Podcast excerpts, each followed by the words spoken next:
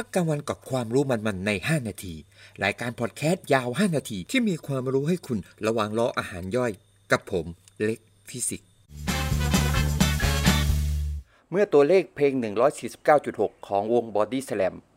เป็นอะไรที่มากกว่าตัวเลข มันมีความหมายที่ซ่อนแฝงอยู่ อยากจะรู้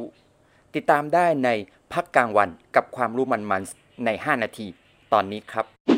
ศิลปินวง Body Slam นะครับ ผมเชื่อว่าคนไทย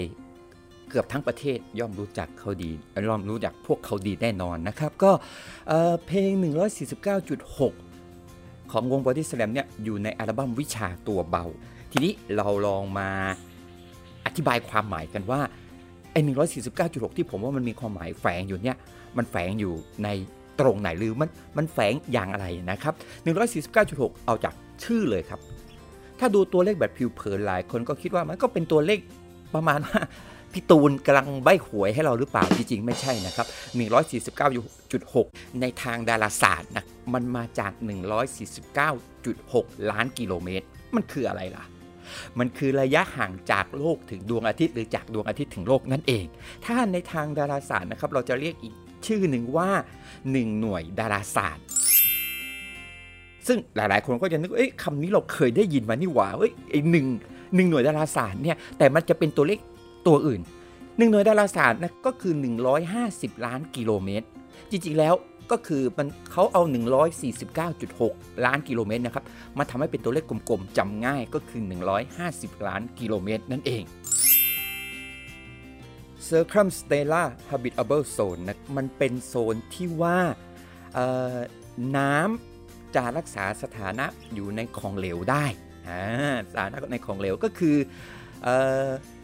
มันเหมาะสมแก่กับการมีชีวิตก่การก่อให้เกิดสิ่งมีชีวิต และสิ่งมีชีวิตนั้นสามารถดำเนินต่อไปได้ แต่ถามว่าถ้าโลกอยู่ใกล้กว่านี้ โลกอยู่ใกล้กว่านี้นะเราเมื่อเราอยู่ใกล้ดวงอาทิตย์มากขึ้น ความร้อนมันก็จะมากขึ้นทำให้น้ำไม่สามารถรักษาสถานะได้หรืออยู่ห่างออกไปนะครับ โลกก็จะเย็นน้ำก็จะไม่สามารถรักษาสถานะของเหลวได้ แต่ ไอ้ปัจจัยระยะห่างเนี่ยมันแค่เป็นปัจจัยหนึ่งที่ใช้ในการที่ส่งผลต่อการเกิดสิ่งมีชีวิตหรือการดำเนินของสิ่งมีชีวิตนะครับ เพราะอะไรล่ะครับ เพราะว่านอกจากนี้แล้วนอกจากโลกแล้ว ดาวอังคารกับดาวศุกร์เอง จริง ๆ แล้วก็ถือว่าอยู่ในโซนนี้เช่นเดียวกัน แต่เราไม่สามารถใช้ชีวิตบนดาวอังคารหรือบนดาวศุกร์โดยไม่มีอุปกรณ์ช่วยเหลือได้แหม่เรียกได้ว่า เพลงนี้นะครับได้แฝงปรัชญาไว้ตั้งแต่ชื่อเพลงเลย ออกจะเป็นปรัชญาแนววิทยาศาสตร์นิดหนึ่งนะคนที่ฟังเพลงนี้แล้วจะทราบดีว่าเนื้อเพลงกล่าวถึง ระยะห่างที่เหมาะสมระหว่างคนสองคนเเราไม่จำเป็นต้องอยู่ใกล้กันเกินไป หรือเราไม่จำเป็นต้องอยู่ห่างกันเกินไปนะครับมันต้องมีระยะห่างที่เหมาะสมระหว่างทั้งคู่ ผมถือว่ามันเป็นกิมมิคของการตั้งชื่อเพลงที่เจ๋งมาก พอพูดถึงระยะห่างที่เหมาะสมเนี่ยมันทำให้ผมนึกถึงหนังสือบางเล่ม ที่เขียนโดยนักเขียนที่ผมเชื่อว่าหลาย ๆ ท่านน่าจะเคยได้ยินหรือรู้จักบ้างก็คือคารินยิปลานนะครับที่เขียนไว้ในหนังสือเรื่องปรัชญาชีวิต หนังสือเล่มนี้เคยถูกนำมาใช้เป็นเรียกว่าเป็นเป็นธีมหลักหรือเป็นแกนหลักในการเขียนบทประพันธ์แล้วนำไปสร้างเป็นภาพยนตร์ก็คือเรื่องชั่วฟ้าดินสลายที่แสดงนำโดยอนันดากับพลอยเชอร์มาน มันจะปรากฏอยู่ในบทของบทการแต่งงาน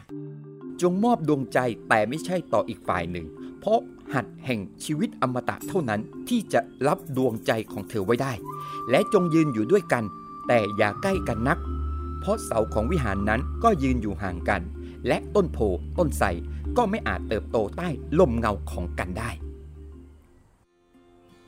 พอได้รู้เรื่องราวรายละเอียด ความหมายที่แฝงอยู่ในเพลงในชื่อเพลงของ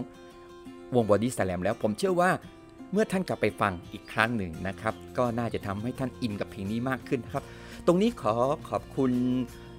เพจ spaceth.co มากนะครับในไหนเราเปิดเราปรับเปลี่ยนรายการพักกลางวันมาเป็นพักกลางวันกับความรู้มันๆใน 5 นาที เราลองมาสะสมเวลาที่เราใช้ในการเรียนรู้กันเลยดีกว่า เอาวันนี้เราถือว่าประเดิมประเดิมแรก ตอนนี้ทุกคนได้รับฟังรับชมกันแล้ว ได้สะสมเวลาในการเรียนรู้ไปแล้ว 5 นาที เราจะสะสมความรู้กันไปเรื่อยๆเราจะเจออะไรบ้าง ใน 5 นาทีต่อไปอยากจะรู้ว่าผมจะนำความรู้มันๆอันไหนมาให้ท่านรับฟังรับชมกัน กดติดตามกดไลค์กดแชร์ให้ด้วยแล้วกันนะครับสำหรับวันนี้ขอขอบคุณครับ สวัสดีครับ